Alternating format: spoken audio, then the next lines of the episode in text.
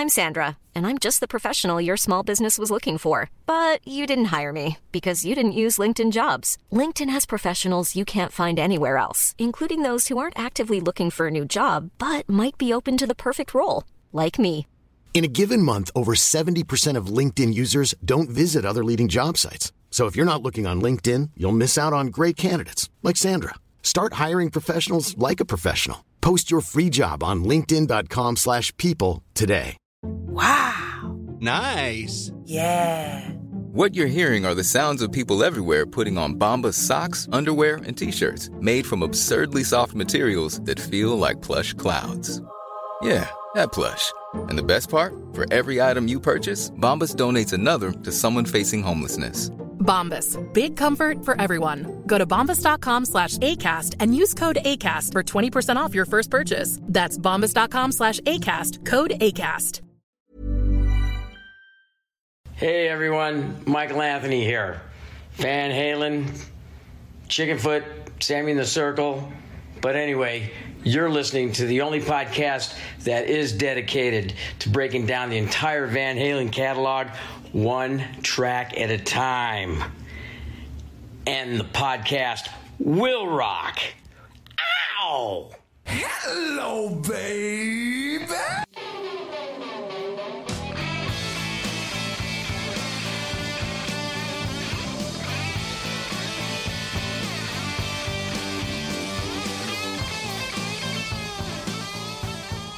What is up, all you rockers, rockets, and everything in between, everything that there is, ever was? You have joined us for a new edition of And the Podcast Will Rock. Welcome back to the show. And if it's your first time here, hello, glad you stumbled upon us. Let me give you a little rundown about what we do. We are the unofficial slash official show that dives into the catalog and discography of one of the greatest rock and roll bands of all time, Van Halen. And we do it one track at a time. I am your co-host, Mark Kameyer. Joining with me, as always, Corey Morissette. Corey, are you ready? Are you feeling the the summer fever? Has it has it finally hit Saskatchewan? I'm, I'm actually feeling quite bad uh, because uh, we sent all of our wildfire smoke uh, to New York City today and it was very orange and very gross in, in, New York. And that's how it was here a couple of weeks ago. If you remember, Mark, I remember I showed mm-hmm. you a picture uh, of how the sky was looking around these parks. That's all now moved to the East Coast. So uh, John Mariano, I don't think is very happy with me for sending all the smoke his way. So I feel bad about that, and I apologize for that. Uh, I also wanted to give a, a, special shout out on tonight's show uh, to our good friend Sean McGinnity, uh, who's been going through kind of a rough patch, and um, he's got a tough day tomorrow. His best friend uh, and doggy companion Luna is going to be crossing that rainbow bridge tomorrow. And uh, I just want to read a little passage he sent me today. Uh, he said sure. uh, he, he would always listen to the show when he was out walking Luna. It was the thing that they did every single week.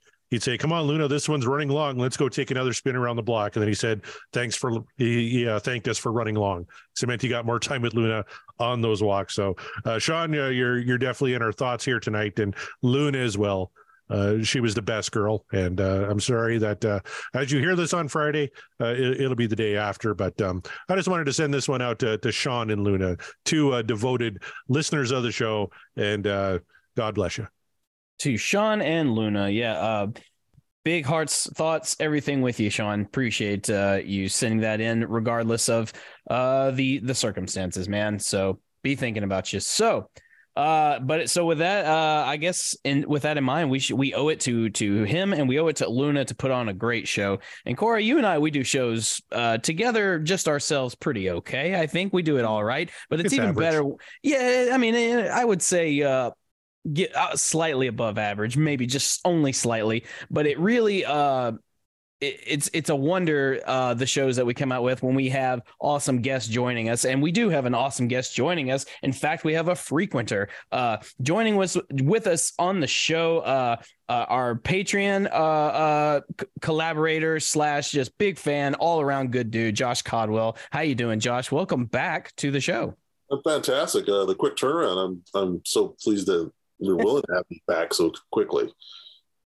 You are yeah. uh, you, you've joined the ranks as kind of uh, unofficial official member uh, of the uh, of the main panel. So there you go. Pantheon of the preferable parishioners. Exactly. I like that. That's good stuff. Yeah, So Josh there is you on the have it, last yeah. two from the live show, and then uh, uh, here tonight. And then he's back in a couple weeks uh, with our new uh, twenty dollar patron.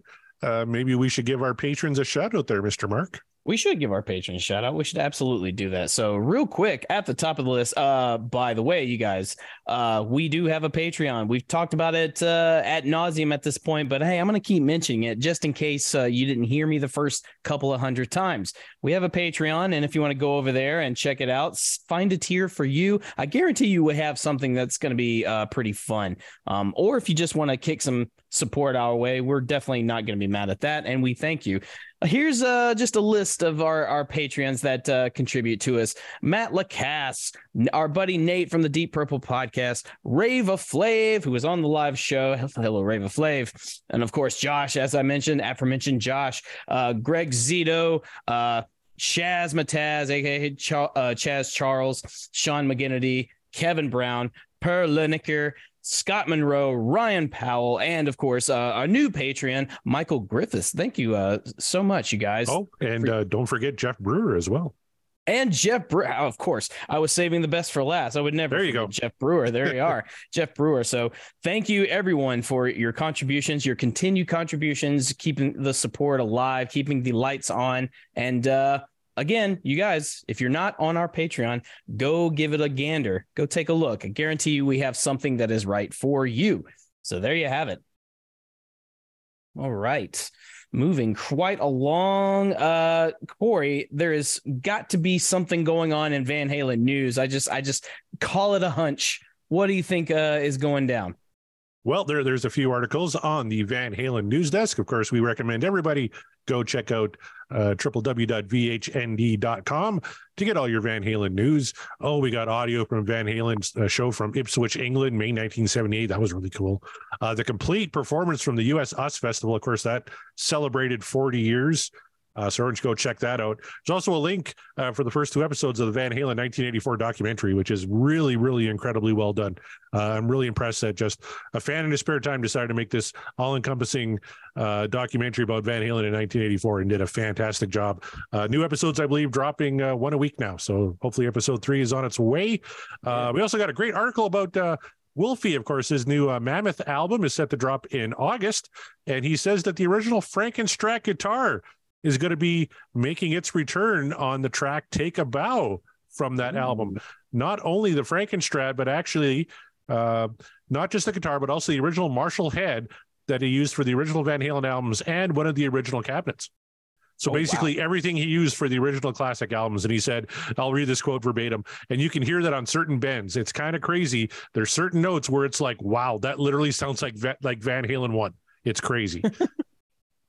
I'm not mad about that. That is, uh, if that's not enough to lure you in and be like, uh, I'm. If I wasn't curious about this album now, uh, I certainly am. Um, uh, that's going to make a lot of uh, old school and uh, particular Van Halen uh, fans out there very, very happy. But hey, I, I'm one as well. I've been looking forward to new Mammoth stuff for a good while now, and uh, that is just just a little extra flavoring you know, just to get you uh, in the mood for such a meal. I cannot wait to hear that album. Cannot wait to hear the sound that he talks about because Van Halen one, that's classic. I mean, eh, that's it, it, that's the one that starts it all for most of us for this journey, uh, especially. But I mean, it's it, that album still to me withstands the test of time.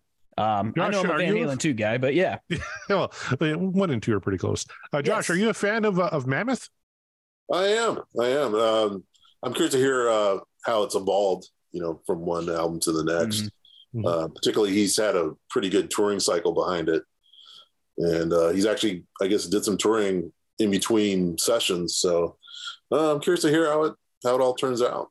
Mm. Yeah, he's, he's uh, doing some shows with Metallica on their No Repeat Weekend tour. He uh, did a tour with Alter Bridge. So, yeah, he's certainly keeping busy. Uh, let's see what else we got. Uh, Sammy commemorated uh, the 35th anniversary of OU812 uh, by sharing a performance of When It's Love from the 95 Balance Tour. That was actually really Ooh. cool. Oh. And uh, David Lee Roth, everybody's favorite, David Lee Roth, released another solo recording, this time of Atomic Punk. But uh, earlier in the month, we didn't get to this yet. He released like a little uh, interpretive dance video on his YouTube channel. He's done this for a couple of songs, but he has this little clip here uh, called Atomic to his uh, solo version of Atomic Punk. I just wanted to play it for you here real quick. It's 21 seconds long. This is David Lee Roth from his YouTube channel with Atomic. Nobody rules these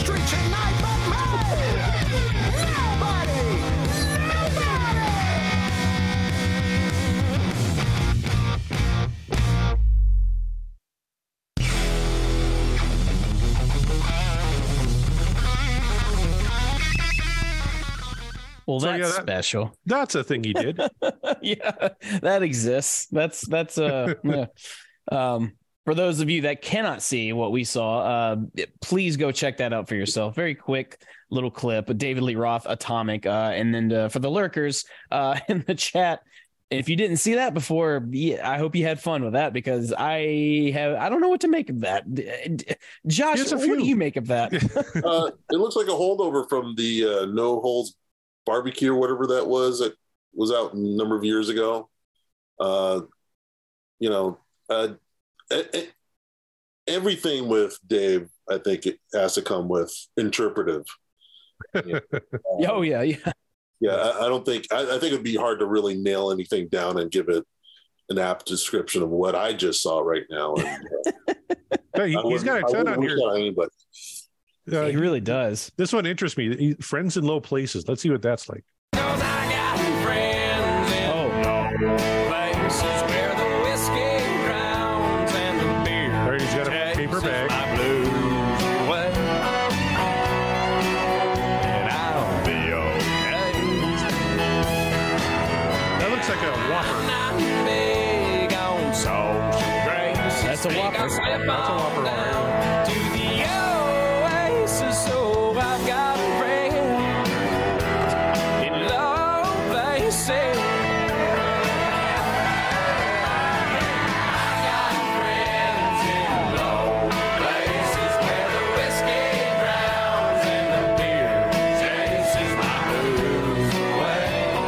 So, so, Grandpa, get away from the camcorder. You don't need to put this on YouTube. It's like, I got this great idea. I'm going to play a Garth Brooks song. I'm going to buy a Whopper and I'm going to offer it to a fake dog. You know, uh, this whole I was thinking maybe he did uh just a quick clip uh covering Friends in Low Places. That's what I thought this was going to That's be. what I thought too. Yeah. That's not at all what that was. What was with the camo? Did he hunt down the DoorDash driver? yeah. Like, Was that- that buried somewhere? I mean, Yeah, for the, for those that couldn't see that, he's he's decked out in camo gear like he's like he's gone hunting. And as someone who lives in the the United States South, uh, that's like a standard look. But I'm I'm confused as to the context behind it because yeah, it looked like uh, he ordered Burger King from Uber Eats, and n- what I don't I don't get it. I don't get any of what just what just happened. I get that less than uh, that uh, uh, shorter segment we saw at the top. Like I don't. what's he doing? Like what is what is Dave? What are you doing? if you're if you're listening out there, Dave, I just got to know, man. Well, first of all, um, thank you for your contributions to music and rock and roll. Second, what are you doing?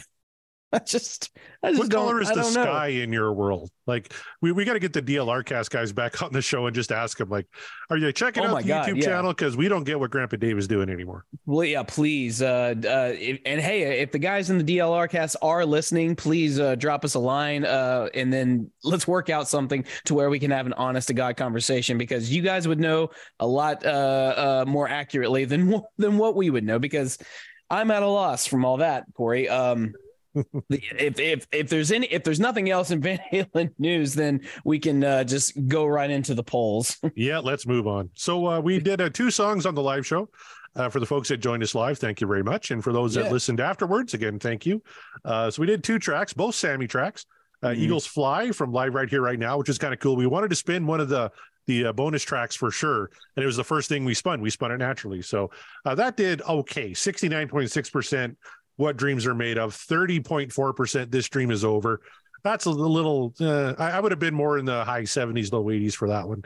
Uh, yeah, I, I, I like. I I think that was a great. I like that one better than "Give to Live," which is actually on the album proper. So Mhm. uh, that that one kind of surprised me a bit. How about you, Mark?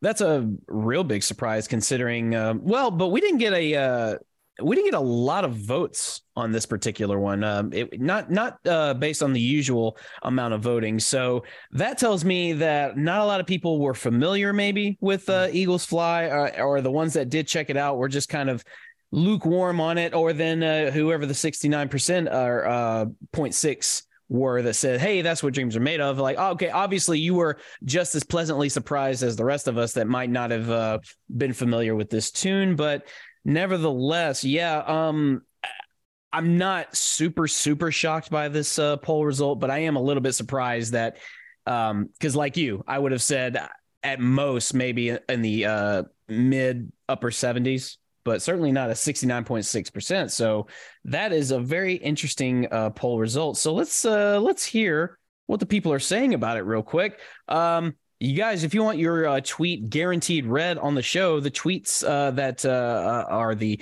poll results, then join our Patreon. You'll get them for sure. Join. So I'm going to start with uh, one of our number one fellas. We have many number ones, but uh, here's one of them Kevin Brown and uh, he couldn't join us for the live show. So instead, he sends us a, and I'm quoting him, a Samifesto. So here we go. Time for a hashtag Samifesto.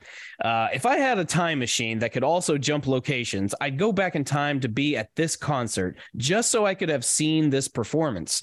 No kidding. Uh, this is for me one of the best five or so vocal performances Sammy ever gave live.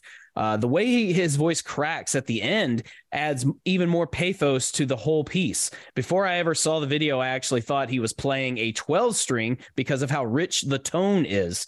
It sounds even better on this vinyl reissue. Uh, have to disagree with the panel that the balance version is superior. For me, this blows it away. I actually agree with that. Uh, it's it's uh, great when the band comes in, but the version online in Toronto, a the guitar doesn't sound nearly as good. And B, Sammy is so flat on that last fly note. I won't argue.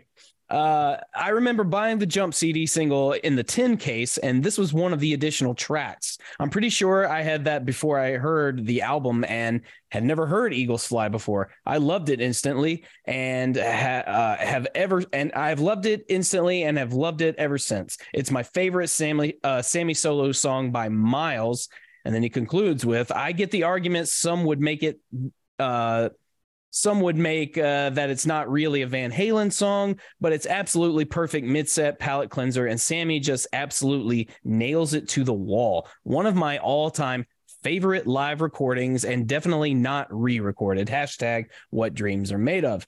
Do you agree with the sentiment that uh, Kevin says, uh, the both of you, uh, about this being uh, the, the live Eagles Fly superior to the recorded version? Oh yeah, I I agree with that sentiment, and uh, I kind of see where he's coming from on the balance one too. Like uh, especially on that flat fly note at the end. But I do like mm-hmm. when the band kicks in. That's why I think I would kind of gravitate towards that one. But I can definitely uh, I definitely know where Kevin's coming from. Uh, all time favorite live recordings, definitely not re-recorded.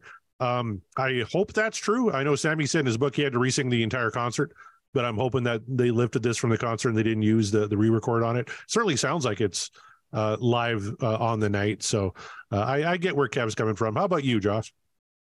Well, I, I'd say I have to agree. I mean, it's probably my favorite Sammy song of his of his career.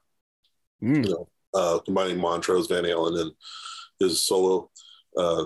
Yeah, I think that's one song that he really, uh, you know, it, it uh, touched a lot of people, or maybe not a lot of people, but it certainly uh, is a standout. in hearing a uh, raw kind of uh, naked version of him just up there with an acoustic guitar. Yeah, it's pretty amazing.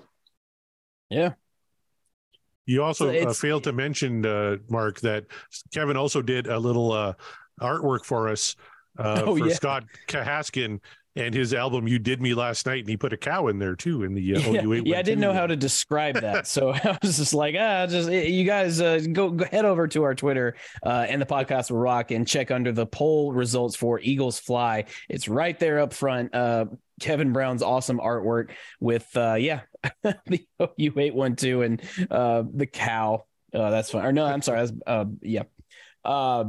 Let's see. And a lot of the tweets in this uh, poll result uh, we had uh, on the panel with us. So I'll just skip over those real quick. But Jeff Brewer says, I didn't downvote it, but if I f- was forced to downvote a certain percentage, uh, it, this one probably would go down. It's a good song and performance, but it's not really Van Halen. And it's not one of the Van Halen songs that I'm immune from feeling fatigued due to overexposure. Uh, interesting. He said he didn't downvote it and yet did not have a high praise review. So I guess it was for Jeff good enough. Um, and that's fair. That's totally fair. Um, but but that's a yeah, it's that's interesting perspective there. So uh, uh, th- I mean that's that's essentially it. I'll just read uh just one more for fun on this one from our friend Tom Armbruster. Hey, Tom. Tom's yeah, Tom says I got goosebumps every time the song restarted. No higher praise than erect body hair in Van Halen land. Erect a lot of things. Yeah. yeah. we'll agree that the full band outro from the balance uh uh pay-per-view is is is a hair better. Uh hashtag what dreams are made of. So uh yeah, I mean that's that's I, so I don't know something about that performance when we were maybe it was because of uh the circumstances of us listening to it. Maybe I was just in the mood for a particular Sammy track that's raw, but I don't know. Eagles Fly, this live version really landed with me, but I can understand why people uh, were kind of just sort of meh on it. And the poll results definitely show. So, so there you go. We'll uh, we'll move on from uh, Eagles Fly. Uh, like I said, if you want your uh, tweet guaranteed read, join the Patreon. So moving on to our other song that we covered, as uh, Corey mentioned, we did Pound Cake from Live Here Right Now. Corey, uh, oh, I'm just going to tell you right now, this did not this this did not land where I thought it was going to land, uh, because I was thinking maybe this with all the manifestation manifestations in the past, uh, with all the t- talk, the chatter, that Pound Cake would be one of the upper high voted top tier Van Halen tracks that we've done. This is kind of surprising because yes, the majority voted what dreams are made of, but only an 89.1% whilst 10.9, almost 11% voted this dream is over. Your thoughts and concerns, please.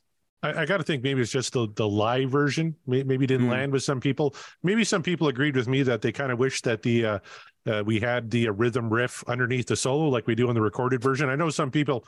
Uh, I didn't explain that very well. And actually, uh, I, I got to thank our, our our good friend um, Mr. Brewer for for calling me out.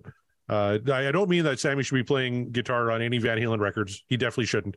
And if he doesn't like playing guitar, absolutely he shouldn't be playing guitar uh, live either. I'm just saying I missed that riff uh, underneath the solo of Pound Cake in the live setting. I mean, the good part is you get to really hear Eddie fucking nail that solo. It's a fantastic solo. And hear Mikey just going to town on that bass, but I just missed the main riff underneath. That's all. That's all I was getting at there. Maybe a few people agreed with me, decided "Ah, I'm just going to downvote the live one. When they spin the uh, the record version, that'll be my big upvote. But yeah, I still thought this should be 95.5 easy, right? They, they should challenge, you know, little guitars, which is still 98.6, our leading vote getter. It should challenge that for the top vote getter, right? 89% is just criminal. I mean, it's yeah, it criminal. That that's definitely a word for it. But I mean, this is not the first time uh, we have been burned by poll results that we thought were uh, were a sure thing. But nothing is ever sure in the uh, fandom community of Van Halen, as it turns out. So um, I just I, I have to know what people are saying. Um Matt Lacasse says the Eddie Collin response on the live pod nails it. Uh, his own best rhythm guitar player. Great, great show opener. Hashtag what dreams are made of. So there you go. There's some positivity. I mean, we're probably going to see a lot of positive notes uh, on this poll results, given that it is 89% what dreams are made of. But still, I'm very curious to see if anyone from this. Uh, uh, uh, from the results say otherwise. Um, again, we had a lot, a lot of people on the panel discuss this song, so I'll kind of go through them. But uh, Sean from Sean Geek and Fast Rep Podcast, Sean McGinnity, what's up? He says this song has Alex and Mikey with a driving rhythm, a splash of cheesecake from Sammy, and fucking Ed on a fucking drill. I mean, come on. I saw them on this tour opening with this song, and man, did they sound so fine. I don't doubt it. I mean, just the drill alone, man. I would just, I would just be losing my mind. Like, I, I know what that is. I know what that means. I know what it means. It's awesome. Um, it just, uh, I, I- again, I've never gotten to see Van Halen live, and I never will, and that's sad. But I can imagine, especially a younger me, seeing that and hearing it uh, live would be pretty transcending, at least for me. So, uh, good call there, uh, Sean. Mhm. Uh, our friend Kevin Brown, once again, here he goes. He says, banging version of a killer song. I don't mind the solo without the rhythm in the, a live setting. I think it gives Ed's part more room to breathe. Also, the lyrics are punk as fuck. How un how uncool was it to write a monogamous love song over this track, even if he wasn't living it? Ha- hashtag what dreams are fucking made of. And such killer vocal sa- from Sammy. Top 10 Van Halen for this guy. So there you go. Uh, an, an astounding uh, standing ovation from Kevin Brown on this song. Um, let's see. Moving on now. Let's. Jeff Brewer says, despite I sure love my baby's pound cake being Sammy's laziest and most blatant uh, uh, pudendal metaphor, this song is undeniably good. Ed's not doing a shared, uh, or he's not doing a shred clinic here. He's just showing off his natural ability to create incredibly interesting music. Ed's first official wah pedal use. Ed did use a little wah pedal in his Cabo Wabo solo, but it was very subtle. And he also made use of his guitars, his new guitar's neck pickup a lot on this album. Uh, true. Before this album, most of his signature guitars only had one working pickup. I do prefer his playing without the wah pedal. I mean, yeah, because uh, I think I think um, it's easy to kind of get uh, unflattered or feel oversaturated with the wah pedal because people like uh, Jimi Hendrix did it so often, but did it so well and sort of made it his thing. So now these days, uh, or even a few many years ago, uh, hearing people use, overuse the wah pedal and overuse is subjective, but follow me here. The overuse of the wah pedal gave people maybe a uh, bad taste in their mouth, so to speak. Uh, Corey, Josh, whenever you hear uh, the wah pedal being utilized in a uh, in a given rock song, do you immediately think of Jimi Hendrix, or are you just following the song? Uh, I don't think of Hendrix. I, I do think that there's times certain guitar players will hide some sloppy playing behind it. They can do a flurry of notes. I won't mention anyone. And um, It's me. It's me, Josh. It's okay. but it's another tool. It's another voicing. I, I do like um, on the particularly the Cabo Wabo solo. Ed used a little wah on that. It was more as a filter, and you can hear it inflect a little bit, a real subtle way. Um, you know, I, I I say you know just whatever you need to do to get your your point across. You know, use it. No, don't limit yourself. That's a good point. You know, I don't, I don't think of Jimi Hendrix. I usually think of Kirk Hammett. Ah, yeah. Well, also yes. So Maybe Zakk well, Wylde, right? Uh, yeah, yeah. Zakk, Zakk is. Um, I almost said he's he's toned down on uh, using the wah a lot these days, but that is not true. So yeah, there you go. Z- Zakk Wylde, Hammett, and uh, and Hendrix. There, those are your your wah pedal trifecta. But uh, there's so many more. Uh, Chaz Mataz says any downvotes gonna pound you right in the K hole. Well. Chaz, uh, prepare your pounding fist because uh, there's a lot of cake holes that decided that this was not what dreams are made of. So have at it, buddy, and let us know how it goes. so uh, let's see. Greg Zito was on the uh, was on the panel. Scott Monroe, all them. So there, yeah, there you go. We can uh, move on. Actually, I'll uh, I'll read this one from our friend Gene Hickey. Absolute killer version of one of my favorite Van Halen songs. I selfishly wanted another Eddie solo as they worked toward the big ending, but that is in no way a complaint.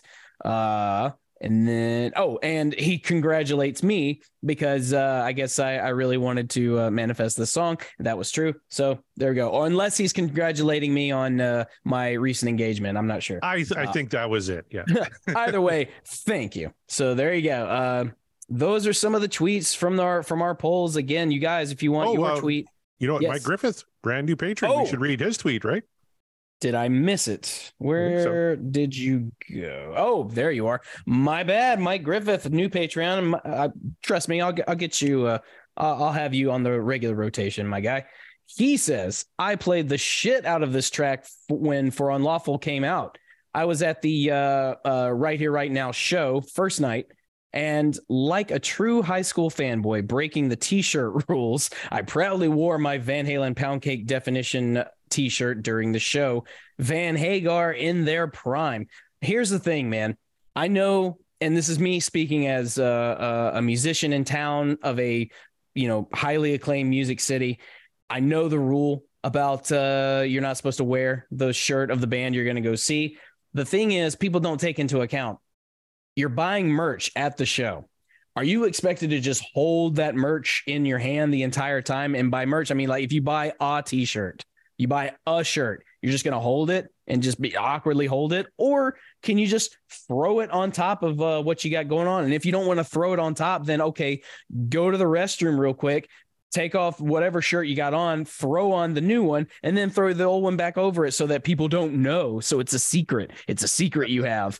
Um i just but i just all that to say i've never understood why that rule is so bad. Like i, I don't even know who made that rule. I think uh some pretentious snobs out there made that rule. You, But, you know who uh, did make the rule? No, musicians. Because if I- I'm not a musician, Yeah. but if I was performing a show and I looked down the crowd and I saw a bunch of kids wearing my shirt, that'd be Uh-huh. pretty fucking cool. Like I, I never understood that rule either. If I'm going to a, a Van Halen show, I want to wear a Van Halen shirt. Like, Exactly. Yeah, it, it- it's snobby butt fuckers. Sure, they might be all, oh, it's not cool to wear the fucking band. Yeah, it is. Yeah, it is. And good on you, Mike, wearing your pound cake definition shirt to live right here, right now show. That's fantastic. It is, and it also says to uh, the band, and uh, like, and I'm speaking from experience here. If I'm in a band and I see you out in the crowd wearing the shirt, uh, that tells me, hey, you bought, mo- you paid money for that shirt. You're supporting us. You're, and I can, I actively see you are supporting this group. So that's awesome. I want to see more of it. It'll put me in a better mood. So, and I, I can guarantee you most musicians feel that way. So, really, the only people that think it isn't cool are pretentious fans. So, stop it. Just stop it. If you want to wear the shirt of the band you want to go see, just wear it. They are Yeah. not going to like call you out. I promise. Now, Josh, where do you land on that whole thing? Uh, if you're opposed to that, you know, go smoke a blunt with some carpet lint in it. Do us all a favor. Carpet blunts. There you go. Mm. But uh, yeah, all that to say, wear your shirt, wear whatever you shirt at whatever show you want to, and listen to Van Halen. So That's right. There you have it. Those are the poll results from our live shows. Thank you, everyone who tweeted. If you want your tweet guaranteed read, join our Patreon. It will happen. So thank you very much. And now, Corey, time to get to the main meat of the show. And we do that by starting with everyone's favorite take a drink, please. Manifestations. There we are. I tell you, uh, these are getting a little bit more tricky. The the further along we go down the the wheel, the more songs uh, we take off the wheel and we land on because uh, we've called. I mean, we've called our shot. You especially, Corey, you've called your shot uh, several times now, and uh, I've gotten a few songs I've been wanting to hear. So now it just comes to like, God, what do I manifest now? Uh, I'm gonna start with you, Corey. What particular Van Halen are you just itching for for this show? Well, I tell you what, and I don't want to say too much, but um, I may be starting another podcast, and I may be starting another Oh. podcast with a fellow by the name of Kevin Brown. And Kevin Oh. Brown loves the Kinks, and I like the Kinks too. and I'm thinking it's time for "You Really Got Me" from Van Halen One. So that's my manifestation. I just kind of want to go through our Discord server, which all Yeah. of our uh, patrons have access to, and they can post their manifestations. So Scott Monroe wants to hear "Little Dreamer." Man, I wouldn't be opposed to that at all. Right on. Uh, Ryan Powell wants to hear Aftershock. That'd be cool. Mhm. Uh, Mr. Brewer wants to hear uh, that trash filler song, "The Dream Is Over," and that's a bit of a inside joke because someone on our Twitter who's never heard the show uh, saw our poll and said, "Oh, the dream is over. That's just trash album filler." It's Like, yeah, oh, okay, buddy, whatever. Like, Thanks um, a lot. Thank you for your yeah. input. And uh, Kevin Brown actually wants to uh, he wants to manifest Amsterdam, given recent events. It seems fitting to him. So I guess in honor of your pending nuptials, Uh, He Mhm. wants to hear the show that's going to bring Christy back onto the show. So those are their manifestations. We got Josh on here with us here tonight. Josh, what you in the mood for, my friend? Uh, let's do hang 'em high. Ooh, you're very Hang nice. 'em Timer high. down. Love it. Had that one ready to go. Yeah. I am also going to uh, manifest a Van Halen one track, and it's one I believe I've manifested before, but you know how I do. If I really want to hear it, I really want to talk about it, then uh, I'm just going to keep doing it. So Jamie's crying. I'm ready to hear some Jamie's crying. That'll be, uh, I just, it's just, uh, I think that one's worth talking about. That's what I'll say. So, gonna manifest those. We've got two for Van Halen one. Uh, we will either get very close or way way off as we are one to do here with this wheel because the wheel be fickle but there you have it our manifests are locked in we are ready to spin the wheel uh corey if uh sammy's ready if you're ready to prime it let's do it Yeah, let's get. I'm going to give it a shuffle here. Uh, let's see. Sean has four letters. Luna has four letters. Let's do this one for Luna. Pick something good. Let's go. One, two, M A three, R four, K. and I guess.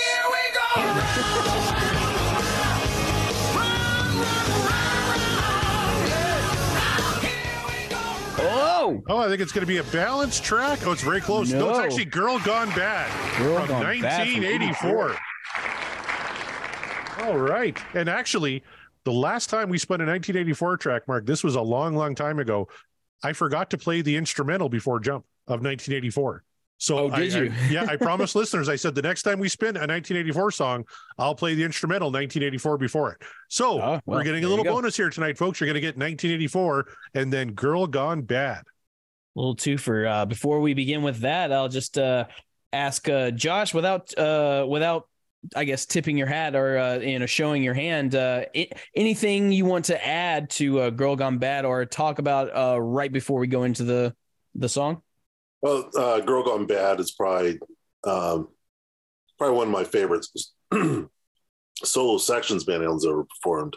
I mean, all the instruments underneath it are it's, it's amazing. It's it's kind of like um, if if there was a time that you if, if there was a correlation between Cream and Van Halen, that's Mm. probably that section there probably uh, probably best epitomizes it. that's a really that's a, a, a cool connection to make there and you, i had i guess i've never really uh i'm trying to remember the last time i actually listened to girl gone bad and i'm i'm trying to pull the that section into my brain uh, uh it- all right it'll be that'll give me something to look forward to to really listen to let me see if i can hear the uh the the cream sort of connection or uh or what have you or maybe just the vibe The vibe, yeah. I'd be yeah, I'd be very, very, very interested in that because uh Cream was a great band. So There you have it. Uh, Girl Gone so, Bad yeah. is the uh, eighth right. track off of 1984. Um, I think, uh, let me just look this up here. Thanks to our good friend CJ Chilvers at the Van Halen Encyclopedia. He says Eddie got the inspiration for the song's main riff while on tour in South America in 1983. Uh, not wanting to wake his sleeping wife while in their hotel room, he slipped into the closet and hummed the riff into a pocket cassette recorder. so that's That was- thoughtful. that was before uh, voice memos on our iPhones. Yeah. you had to do it the hard way, kids. That's how we used to roll. And it kind of appropriate. Uh, we were talking about the 40th anniversary of the US Festival. I believe Van Halen premiered the song uh, instrumentally at the US Festival. So, Oh wow. and you uh, you have- really have no recollection of this one, do you, Mark? Uh, I mean, no, I, I know I've heard it and I can uh, uh, hear a lot of it in my brain, but uh, I was just trying to find this the particular section that Josh is talking about, and my my brain decided no, you don't you don't quite know how that sounds, so uh, it'll come back to me. All right. Well, before we get to uh, Girl Gone Bad, let's play 1984 from 1984. Right on.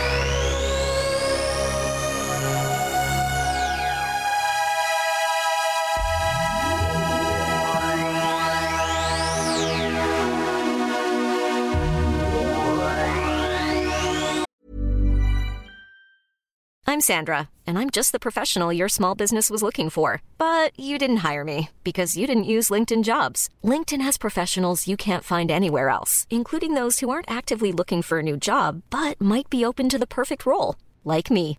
In a given month, over 70% of LinkedIn users don't visit other leading job sites. So if you're not looking on LinkedIn, you'll miss out on great candidates like Sandra. Start hiring professionals like a professional. Post your free job on linkedin.com/people today.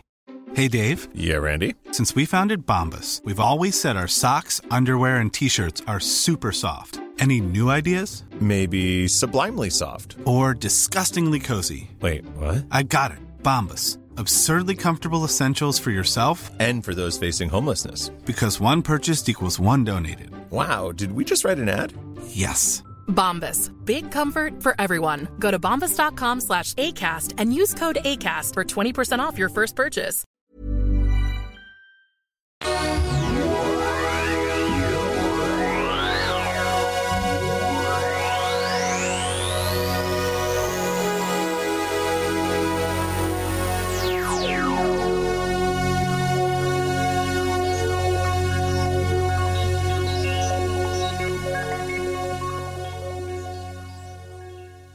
So a little weird that's not leading right into jump as it does uh, on the album, yeah. but I know it's like it's it's all right there, but uh, yeah, that, that that was our whoops. We forgot to do that. Um, nevertheless, though, it's uh, I like that. It's very very simple, just very little little interlude right before we get to a little a little bit of a synth to warm you up before you get the main synth uh, song from uh, Van Halen. So hey, look you guys, all of those who uh, might not have been so crazy about the song Jump because it's uh, more of Eddie on keys than guitar, he was warning you in this uh, in the 1984 track. He was warning you what was coming ahead. So you you only have yourself to blame for uh, being surprised that Jump was going to be so synth heavy. So uh, you know, look at it that way.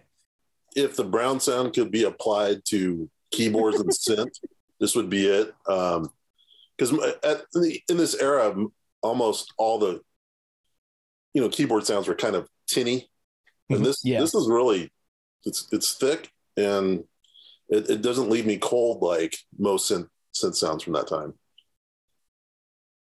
yeah, good call. This it sounded great. Again, Mm. top notch production from Ted Templeman. Uh, great way to kick off the album. And normally he would lead into Jump, but tonight it's going to lead into Girl Gone Bad.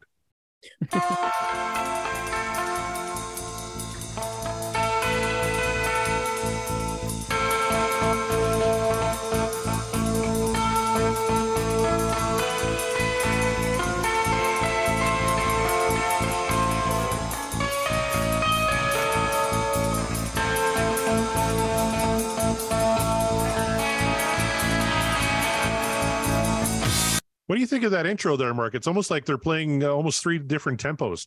Like Alex on the cymbals is really right, and then uh, Eddie's a little slower on the guitar, and, and Mikey's kind of in between the two on the bass. That was kind of cool. Yeah, it was. I mean, it, it definitely feels like a uh, a big setup for something uh, something bigger, you know. Because yeah, it's if you also notice, and maybe it's just because of uh, how we're listening to it via streaming. I don't know, but uh, the the sound quality of it is kind of uh, sounds a bit subtle. Sounds a little subtle, like it's kind of just waiting in the wings a little bit, and uh, it's going to grow. It's going to grow, go, grow. Uh, but that is, yeah, as you say, it's all it does almost feel like uh three different tempos and then uh merging into one hey that's the beauty of van halen for keeping it interesting not just doing all the the paint by numbers riffing that they can do and do very very well more so than others. Um but this one in particular yeah I, I guess i hadn't really thought of it until you just mentioned it. It's like yeah they are. All three of them are kind of just doing their own thing and just gradually building up to uh converge if you will. What do you think, Josh? Uh, th- this is part of my cream reference is how all three Aha, of them are, okay, are doing something separately. Um, you know, I'm sure, you know, tell, directing Ginger Baker was a, probably a difficult thing to, you know, why don't you play like this and probably tell you, why don't you go fuck off? And, uh, Probably. so, uh, but th- yeah, this is uh, th- th- this. I I just picture uh, uh, a guy putting on his gloves and his hands slowly balling into a fist, and someone's going to get their ass kicked. And uh, yeah, this is a great intro.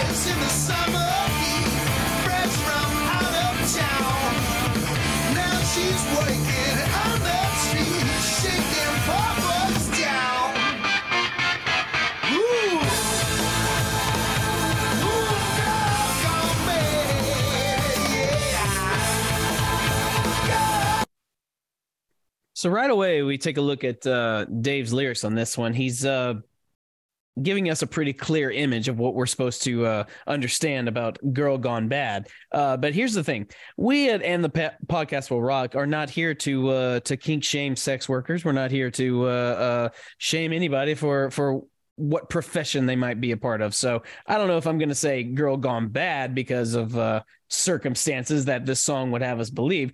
Nevertheless, I get it. I get. Uh, I get. I understand what Dave's trying to say because he's painting a very clear image, and sometimes Dave is really good about that. What do you think so far about uh, these these opening lines? Yeah, I think this this is one of the few lyrics that well, one of the lyrics by Dave that is straightforward. Uh, there isn't any uh, double meaning. This is basically, you know, sounds like sounds like the same girl that was on uh, Journey's "Don't Stop Believing" took a little dark twisted turn on in this song, and uh, she's finding another way to pay the bills. I just read something funny online. Somebody's looking at the context of the song saying, Girl doesn't want to be with me. She must be a prostitute. There's no other explanation. I can see Clearly, yeah, that, that, that's yeah. clear. Yeah, yeah, he would he would go down that road, and you know, as as the song continues on, yeah, like it's that certainly uh can be an interpretation of what he's saying here. Well, especially in the second verse when you get to the when we get to Right, that. that's what I mean. Hear, hear the lyrics. It really makes sense then.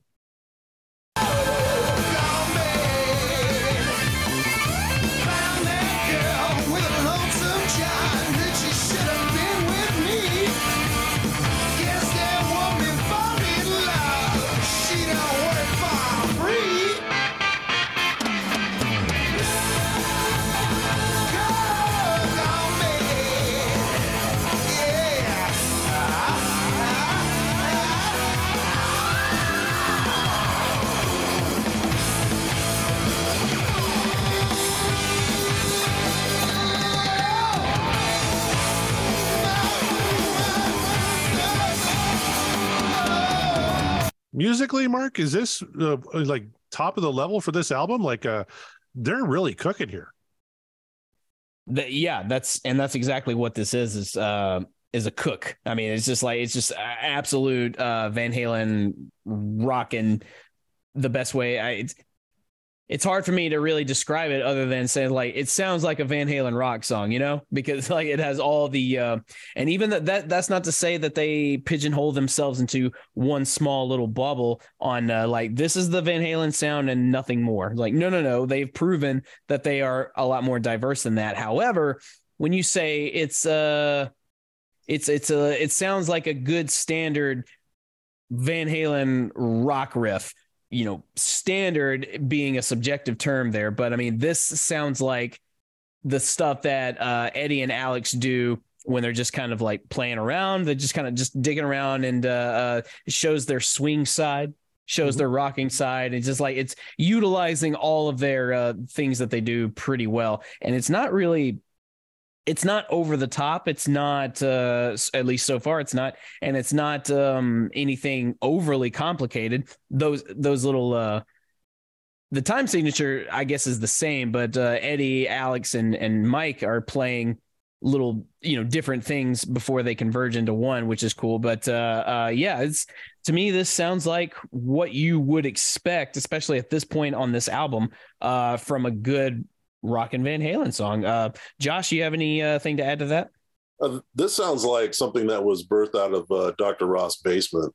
You know, I mean, this is uh, it's got a lot of ja- jamming um, element to it. Um, at times, it sounds like uh, uh, Alex and Ed are kind of egging each other on. Like, well, listen to this, Phil. Okay, well, I'll follow that with this, and it's brilliant. I love it. Yeah Getting lots of Mikey in the mix too. Uh, I like hearing Oh, that yeah. too. It's fantastic.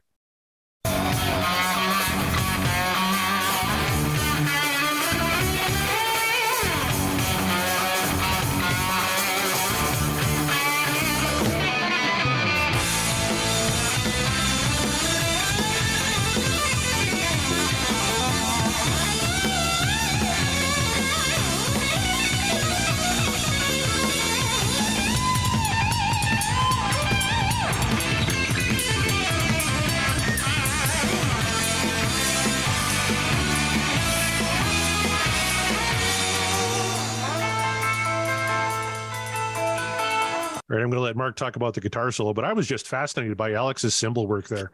And Kevin Brown and I were talking on a on a separate call about something, talking about you know the best drummers and, and their use of cymbals. And I really loved what Alex was doing on the cymbals. Like it was a little bit of everything, right? He's tapping a little bit, he's really banging the crash at one point. Just fantastic stuff. I, I tell you, my that's my attention diverted from Eddie to both uh, Alex and Mikey because uh, just they don't really. I mean, Eddie's doing his his his thing, you know, and we all know what his thing is, and he's doing it and he's doing it very well. But Alex and Michael are still just like holding down the rhythm, and yet they, it sounds like they're playing their own solos by their own right, and they're not. They're just keeping the the melody and the rhythm like down packed while Eddie is just ripping and shredding, and um, that's not uh that's not easy to do, and to keep it cohesive and not like turn out a huge sloppy mess. You have to be really, really good at what you're doing, and you have to be uh, uh aware, musically aware of your structural surroundings, so to speak, uh, to really play in that realm. So overall, is that guitar solo good? I mean, yeah, we'll talk more about it, sure, but I mean, do not do not sleep on the fact of what uh, the rhythm section is doing in this in this song. It's boy that swings that swings so hard. Yeah, th- this was uh, this may have been like one of the one of the peaks that they they've ever reached. Um, to have that underneath the solo, and then it gave. I mean, I think Ed showed uh, probably every technique in his um, in his bag of tricks outside of there's no whammy bar on this solo, but uh, you know, the, yeah. the the big bends. Um, there was even no some dive bombs, you know. There was some chicken picking in the beginning Yeah, but, uh, you know, it was pretty rare. And then obviously his kind of a tip to the hat to his Holdsworth influence was all over it. So yeah, I, this is probably, if they've ever reached perfection, this is pro- one of the many times they have. perfection, he says. Hard to argue.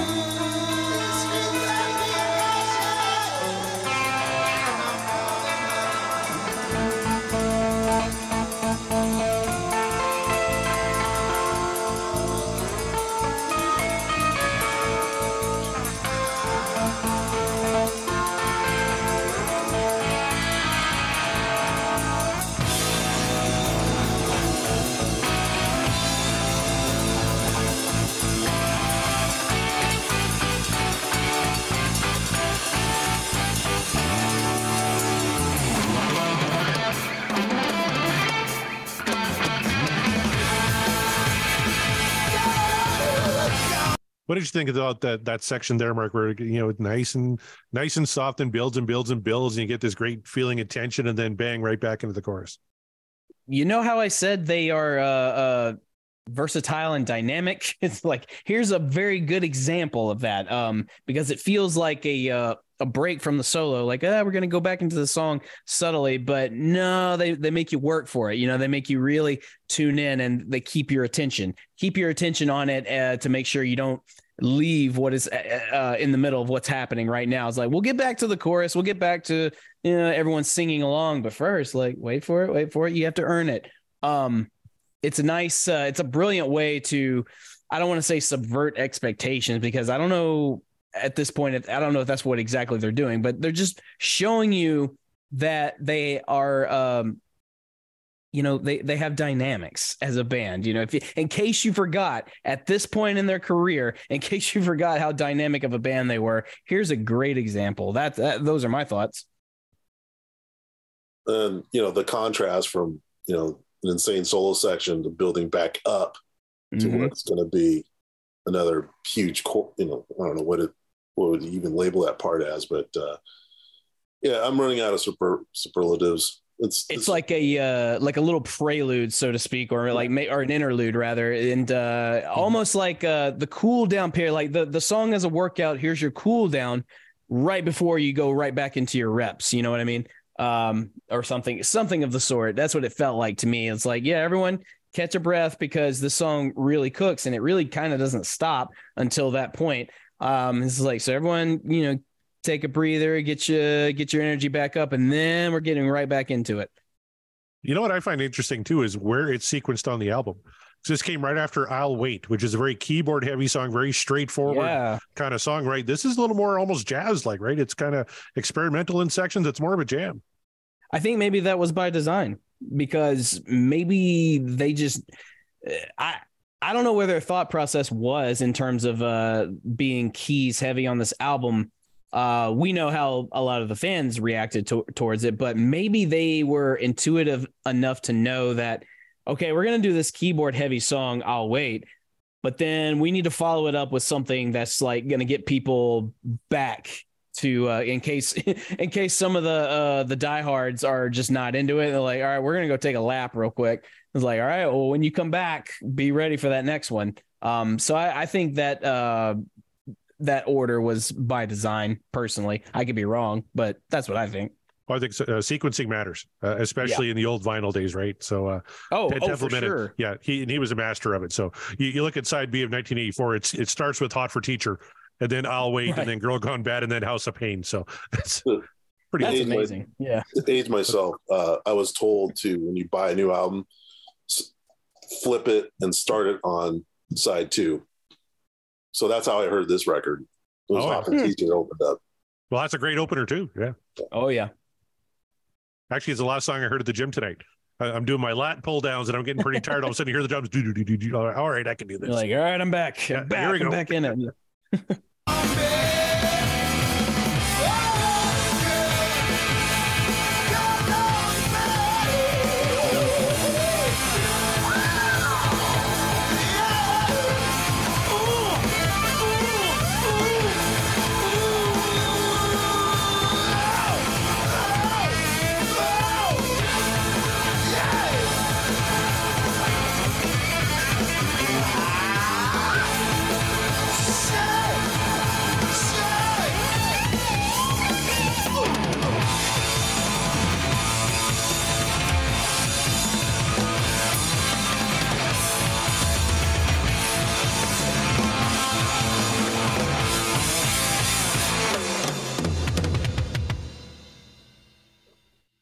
I expected a big concert uh, uh, extra. I there. know. It's like here it comes, here come the cymbals, and then nothing.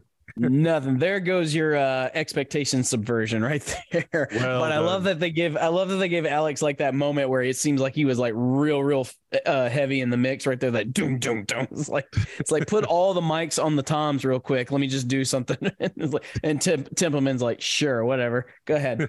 um, that in my head canon, that's how that went. But uh, there You you, just have one, one last point on the uh, sequencing. I'm just looking at, at the singles from 1984. Uh, I'll wait was the second single. It's B side. Girls Gone Bad. Uh-huh. So even on the on the single, this followed. I'll wait. That's amazing. Um, again, I think I think uh, I agree with you. Sequencing matters, and I think that was uh, very s- smart to put that there. Um, as as I said, I it would because for those who are we're not keen on uh, on the keys and the synth, it's like okay, fine. Well, get through that, and then we'll I guess reward you with a uh, just a grand slam smoking uh, uh, swing style rock song.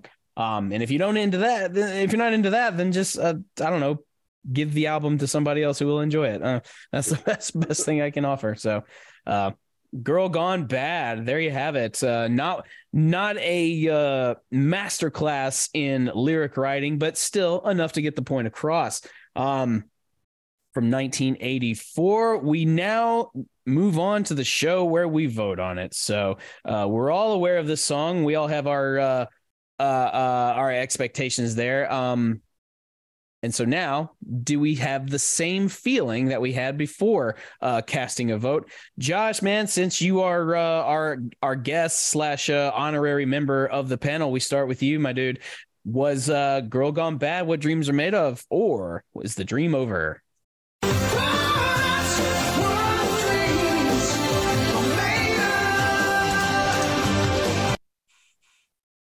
Absolutely, two thumbs up, all the way up. He's Uh, run out of superlatives. Remember? no- nothing, enough. I, there's nothing to even debate here. It, it's if if there's a song that should be 100, percent which it won't, but there it, that deserves that 100 percent uh, across the board. It would be this one. yeah, we can safely say it will not be a 100% because none of, I mean, eh, the ones that should be uh, have not been. So at this point, I so think it we would- can, yeah, just uh, blame it on the trolls, blame it on the contrarians. I don't know. Just, I don't know who to blame it on. Just eh, some, sometimes these songs just don't land well with people, but, uh, but it landed with you, Josh, because that's a vote up. And then uh, I we move on to Corey. Corey, did this song land with you? Was it was Girl Gone Bad too bad, and you just you got to wake up from that nightmare, or uh, was the girl so bad in a good way that that's what dreams are made of? Well, she don't work for free.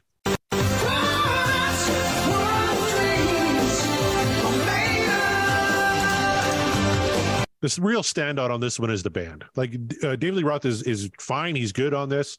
Uh, like you said, lyrically, there's not much there. There's only a couple of verses. There's a lot of oohs and ahs, a couple of howls. Uh, he's not really contributing a lot. But to me, this is all about Mikey and Alex and Eddie and what they're doing on this track, and they're just fucking killing it.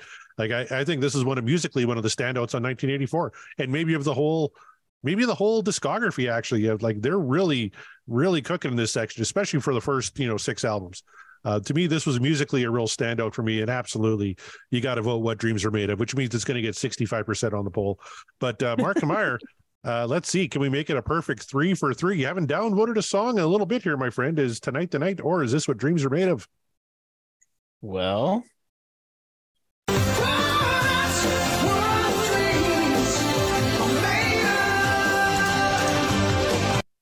And I say that because I was very, very close to giving it a um, slight downvote, just because I was like, I, there wasn't really a lot uh, that Dave was was contributing so hard to where I was like, oh, I mean, I I have to absolutely vote this yes because like I'm I'm blown away. Um, but musically, sometimes, uh, and that's not to say that Dave's lyrics are bad on the song. No, as I mentioned, like they're very simple. They they tell a very quick story. It's very quick because there's not a lot uh, to to be discussed there. But you know, sometimes that's okay. In this case, it's okay because uh, he's not doing the legwork. The band is doing the legwork, as Corey said. I, I reiterate everything that uh, both of the gen- these gentlemen said. Um, and I would throw in that uh, look, sometimes uh, Van Halen just got a Van Halen, and uh, I think they Van Halen pretty hard on this song. Um, would I put this in my top 10 of Van Halen songs? Probably not. However, if someone said this is top five easily, I wouldn't argue because the song smokes. And if you're looking for just like a smoke show of a Van Halen track and you said it's Girl Gone Bad all day, I'm not going to disagree with you because all the right pieces were there. Um, I think the uh, the unsung here. This is one of those songs where the unsung hero. Um, well, for me, actually, it's a tie between. I would have said Alex, but I think it's a tie between him and Mikey, really, because uh, Mikey's doing a lot. His galloping, the uh, you know bass picking method that uh, uh, with with your fingers, like call it galloping. He is galloping like f- the Kentucky Derby on this song. So uh, big kudos to Michael Anthony on that one. But not to be outdone is uh, in the rhythm section is Alex Van Halen. don't sleep on him as a drummer. I've discussed this on the show many a time that I was sort of lukewarm on Alex at best all these years. It wasn't until going into the show, really diving into these songs, uh, analyzing them, and really listening that I can't believe how wrong I was. So do not sleep on uh, Alex's technique as a drummer because he will surprise and amaze you with uh, some of the stuff he's doing. It's uh, really, really remarkable. And of course, Eddie Van Halen is Eddie Van Halen. What more could I possibly say about him for this uh for this particular track? But it was very close, you guys. It was very close for me going kind of like ah, just kind of I don't know how I feel about it, but then but the music saved it. And sometimes the music can do wonders if you're not uh feeling it lyrically, vocally, or you know whatever. Um, sometimes just that little bit can save it, and uh, whatever that little bit was for me to upvote it, it worked. Therefore, it's a clean sweep all around. That's what dreams are made of for Girl Gone Bad. And oh, you know what that sound means? That sound means Mark's either going to do really okay or really terrible because Corey likes to make me play this game. That's right. We're going to find out how many times did Van Halen perform Girl Gone Bad in their career. And we're going to start with Mark Meyer. Mark, how many times do you think Van Halen played this song? A whopping 150 times. 150, 150. All right. Remember, this is Price is Right rules. You have to get closest to the actual number without going over. Josh, well, how many times do you think Van Halen performed Girl Gone Bad? I'm going 112. 112? Well, you actually win both showcases because you're within 10. It's 118. Oh, Hey, Josh Caldwell wins it. good shot. Yeah. Good job, my friend. Yeah, 118 times. They played it, uh, obviously, 101 times in 1984 and 17 times in 2012. So it wasn't a Oh, wow. mainstay of the 2012 uh, tour, uh, but it, it stuck around for 17 shows. It probably cooked a little too hard. And, you know, as, as the boys got uh, a little bit older, maybe it was uh, difficult. I don't know. You know, after a certain age, it's hard to get up, you know. I would know. uh, like- I'm told know. by John Yeah. Mariano that after you reach a certain age, Well, of course, yes. Uh, sometimes uh, when when you want to rock, you can rock, but you gotta uh, temper that rock because you can only do so much. Happens to the best of us, I'm sure. But there you go, 118 times you said. Well, if uh, and, and I don't, and I don't blame them for um, not putting it on their main show. Like I said, sometimes you know you run out of steam early, and this song sounds like, depending on where they might have put it in their set, they might have run out of some steam um, because you know they- they're playing other bangers that go just as hard as this one. Um, that's that's a lot. That's a lot. Oh yeah, so- and uh, I'm just looking at a sample set list here. It was deep in the set. It was the 18th uh, after "Woman in Love," but right before "Beautiful Girls." So oh boy, yeah. So no shit, they ran out of steam. I would have run out of steam, and I'm you know significantly younger, but still like okay, cool. We gotta we gotta drop one of these like fast paced songs because I'm dying out here. Looks like a live without a net. They did uh, Get Up and then went into the drum solo. right,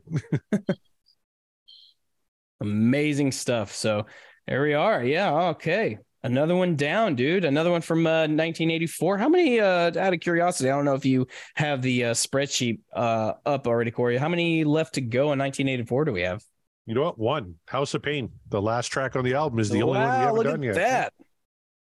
So we're nearly okay. So there's there's one album we're nearly done with. We're nearly done with uh, Van Halen three. We're nearly. I think we're pretty close on uh, Women and Children First, but I could be wrong about that. Yeah, I Um, think. Well, if you look at Van Halen one, we still got the most on there. I think we have one. yeah, we have three, so many. no. Van Halen two, we got a ton. One, two, three, four, five. Oh man. Women and children, we just got one left, and it's and the Cradle Will Rock. Amazing. That's Two left on Fair Warning. Diver Down, we got a few. One, two, three, four off Diver Down. a few on that one. Yeah. Uh, 5150, we got the t- uh, three. Good enough. Get up in uh, Summer yeah. Nights. Oh, you eight one two. We've got uh, three left. Uh, the fuck album we should have a few. Yeah, Pound Cake, We still- yeah, Pleasure Dome, and Dream is Over and Top of the World. So we got five off that one. Uh, Bounce, we got a few. Can't Stop Loving You, Amsterdam, uh, Aftershock, Take Me Back, and Feeling. And then Van Halen three, we have two left. Just two. Oof. Yeah. Well, uh, it, a different says kind of to me. just to finish them off, we got five left on that one. Oh yeah, yeah, I got five. Okay, so well, it, it says uh, says to me that uh, in our last uh, few shows for this wheel, uh, we're gonna have a good time because we have got so many of uh, Van Halen one and two to go that uh, I'm I'm inclined to believe that uh, those last few shows are just gonna be, you know, just us having a blast listening to old school Van Halen. Nothing wrong with that. No, our first So- spin of the wheel was Van Halen one. Maybe our last spin of the wheel will be Van Halen one. It very well could be, and uh, um, it still kind of uh, kind of breaks my heart that it's that jump is not going to be the last one that we spin because that sounds poetic. Actually, but now now I'm thinking it might be more poetic that uh, the last one we spin is uh, our namesake, and that's uh, and the cradle will rock. Yeah. So if uh, if that at that be all. the case, yeah, that that would be hilarious. That would be fun, and it would uh, again be poetic. So uh, yeah, let's It's not just will, uh, just not yeah I, i'd rather not end on uh, i'd rather not end this this iteration of the show on uh a van halen 3 song but i don't know in its own way maybe that's poetic maybe if we can get gary on the show uh for that last one maybe it'll maybe it'll be okay. But uh i'm not uh i'm certainly not manifesting that whatsoever you guys. Just i'm just uh calling it like it is. That is not how i want this to go down. I want this to go down uh, a more in a more fun way. So uh but the, it's not up to us. It's up to the wheel. It's up to uh the rock gods above to bring down uh whatever blessings or misfortunes they want to give us. Uh but uh lately we've been doing pretty good with that. So i'm grateful. I think irony would be uh, ending it on spanked. a little bit of irony just just for the sake of uh, I've been waiting for it for so long just because I know Corey's not not looking forward to it. And I just I'm just sometimes I uh, worship chaos and and uh, chaos is fun for me. So um but all in due time all in due time. And uh that will wrap it up for us you guys Thank you much, so much uh, to the lurkers in the chat, uh, are looking, watching us online, our Patreon uh, people. Again, hey, you guys, join the Patreon. We have a Patreon. Look at uh, the tiers we have available for you. Guarantee you, we have something you will enjoy. And if we don't, let us know. Let us know what you want us to do, uh, and we'll make that happen. We'll find a way to make it happen. It will, uh, you know, if the money's right, of course. You know, that's uh, how the game works sometimes. But look, we're not Mark above. You know, no, Mark, Mark, uh, Mark worked for free for a long time, and it's you know it's time to get a little bit back. But nevertheless, I don't want to get anything back if you guys aren't going to have fun with it. So if you have a fun idea for a show, let us know, and if we don't have a tier for it, we can make a tier. It's That's not right. hard. So head on over to the Patreon and uh, you know show some support. Keep the lights going. Keep us going because we're having a blast uh, doing this show, uh, and we're having a blast meeting uh, you, the fans, you, the the the patrons, uh, uh, everyone, including uh, our guest tonight, Josh. Thank you so much for being on the show again. This will not be the last time we see you. You will be coming up on the show again later on, and we're always happy to have you. We always love your input. Thank you. Should being here. Hell yeah. So, uh, you guys, uh, we are not the only ones a part of uh, this sort of rock and roll podcasting echelon. No, we are part of the Deep Dive Podcasting Network. And there's a whole slew of them. And you know what? I'm going to let Corey just tell you a bit about uh, the shows you can expect on the Deep Dive Podcasting Network. Corey, if you please. All right, big breath. Here we go. First of all, myself, John Mariano, and Scott Haskin do a little show called Backtracks Aerosmith Revisited.